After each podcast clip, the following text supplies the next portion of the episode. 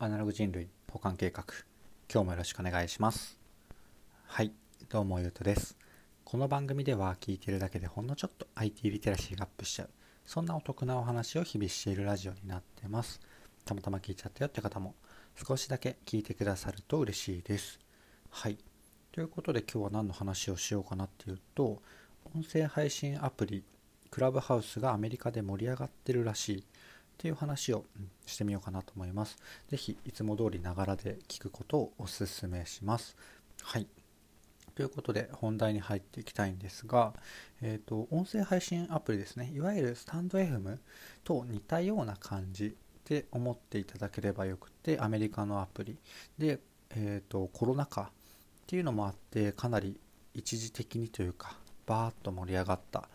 感じらしいアプリなんですが、えっと、なんか調べてみるとスタンド FM と割と似ていてちょっと違うところがあるなっていうところが、うん、感じられたのでそれをご紹介しつつ、うん、自分の妄想を、えーと、後半で タラタラと途切れながらでも話して終わろうかなと思います。なので序盤はまあ、えーとクラブハウスっていうアプリについて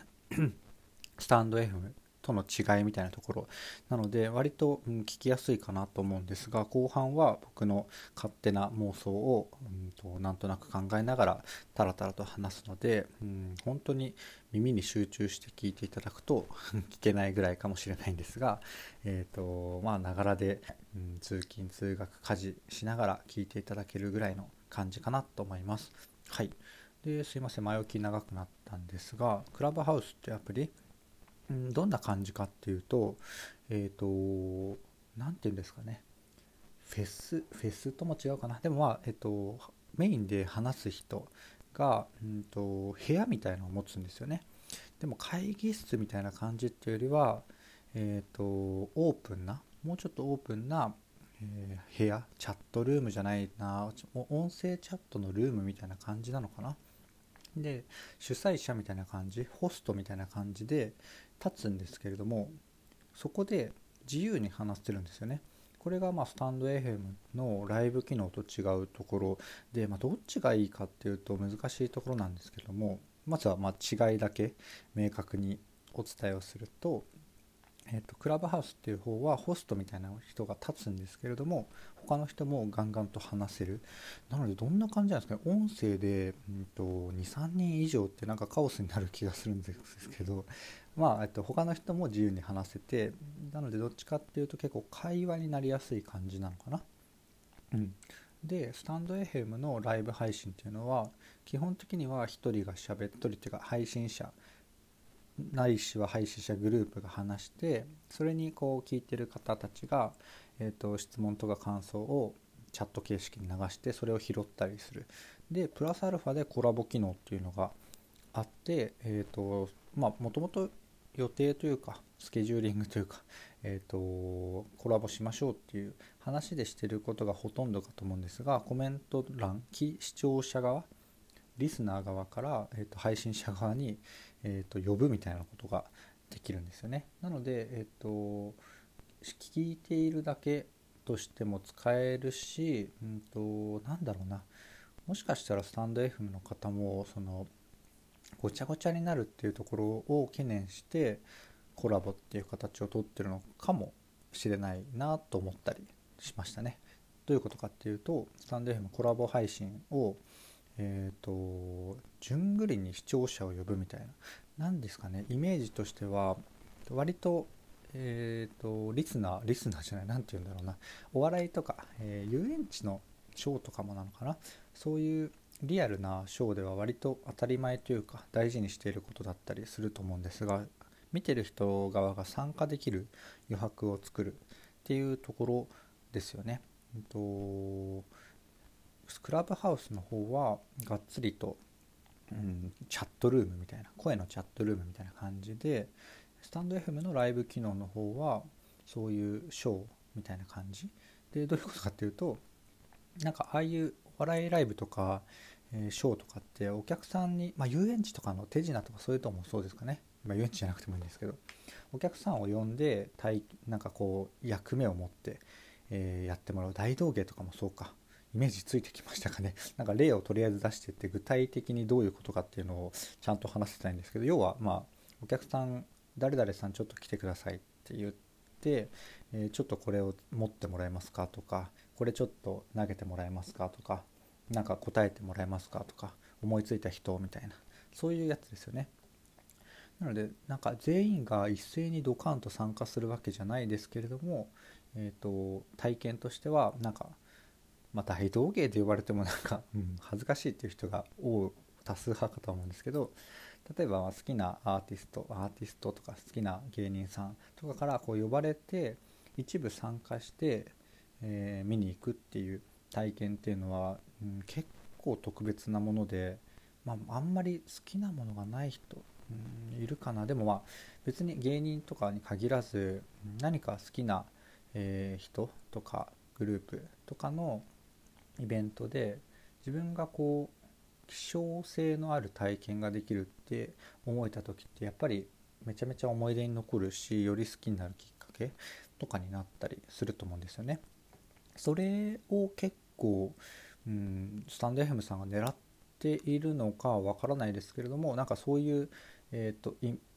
機能から逆算というか機能から想像するこのリアルな世界を考えるとそういうエピソード体験みたいなのが生まれやすい仕様なのかなって思ったりします。とはいえ多くの人が、えーと、僕みたいに素人が配信してる場合は別にそこに参加したからといって特別な体験になるかと言われたらそうでもないのでどんな感じだといいのかなうんいろいろ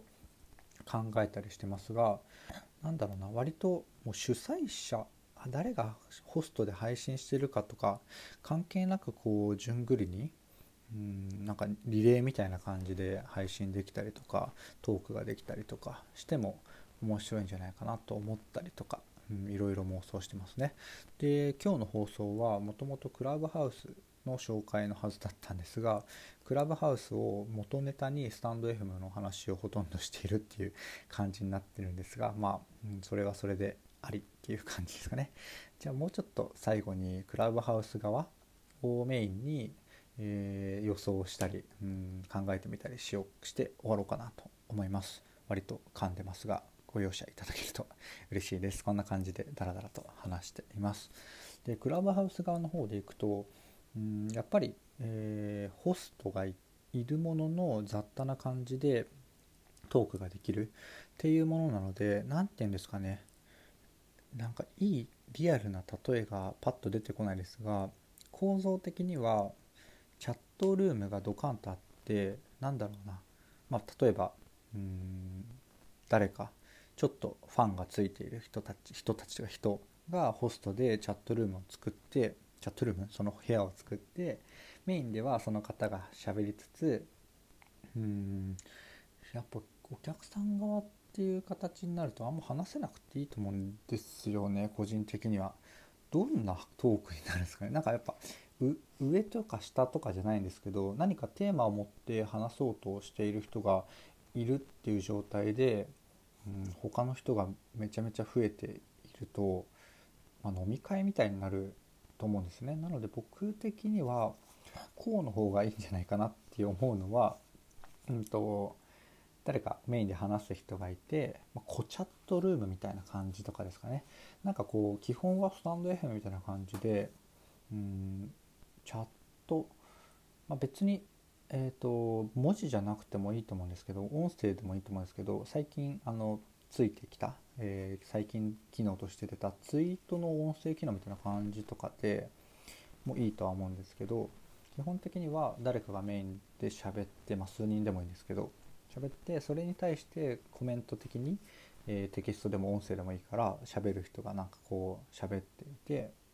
でなんかこうコルーム的になんかそこで話している内容で何か引っかかった人とか共感した人とかなんか共通点ある人がいるなとかいた場合にそっちのコルームみたいなところで、えーと、そっちはなんかホストとかなくて良さそうですね。なんかそこでこう雑談をできるみたいな。なのでなんかこう何かに興味を持ってる人が集まっている状態の中でそこで、えーと、新たなつながりが生まれるみたいなそんな感じのレベル感だといいのかなと想像したりしているんですが最後に落とすと結局こうこの音声の、えーと、ラジオアプリみたいなものって、えーと、なんか僕みたいに意味わからず、えー、意味わかんないぐらいあの一人で喋り続けるっていうのが苦痛じゃない人って多分消費税よりは少ないぐらいだと思うんですよね。数パーセントぐらいの、えーと、人が、うん、れる。別にこれはなんかなんて言うんですかね。別に特技というかうんこの配信のアプリがどうなるかにはよりますけれども基本的には別に何の意味もない能力。まあ、能力ではあるのかな、うん、何の意味もないというか別に僕これで、えーと何か恩恵を預かったことも何もないですしっていうような、うん、能力であって、まあ、能力の話は置いといてそのパーセントの話なんですけど、まあ、ほとんどの人が一人でこう喋り続けるっていうのは無理なんですよね。で、まあ、無理でいいと僕は思ってますし、うん、なのであのあんまり広がらないんですよね一人で喋ることがメインっていうことでことでっていうか限りは。なのでなんかスタンド F さんもまあ、テーマを設けたりコラボ機能を設けたり、うん、いろいろ試行錯誤していかに配信する人が増えるかっていうのをやってる、うん、っていうのがまあオチというかなんですね。なので多分僕がさっき言った親ルーム子ルームみたいな話はうんまあ親ルームみたいなものはガンガンと増えていくことはないっていうのでなんか微妙かなと思ったんですね。まあ、でもまあ親ルームみたいな感じで Voicy が今200200300名、え、配信者さんがいるっていう感じなのでまあこの10倍ぐらい。確かにな、うん。まあ、数千配信者さんが、えー、1人でダラダラ喋れる人がいる。まあ1人じゃなくてもいいですけどね。グループとかで、えーと、テーマを持って喋れる人がいてそこのコルームでえ SNS 的に広がるコミュニティ的に広がるみたいなのは、うん、なんか落とすって言いましたけどありかもしれないですね。っていうよくわかんない感じで、えーと、まとめもないですが終わろうかなと思います。こんな感じで僕の放送ではアプリとか Web のうん気になったものをテーマに題材としては持ちつついろんなところに展開したり、えー、間に僕の知っている他のことを挟み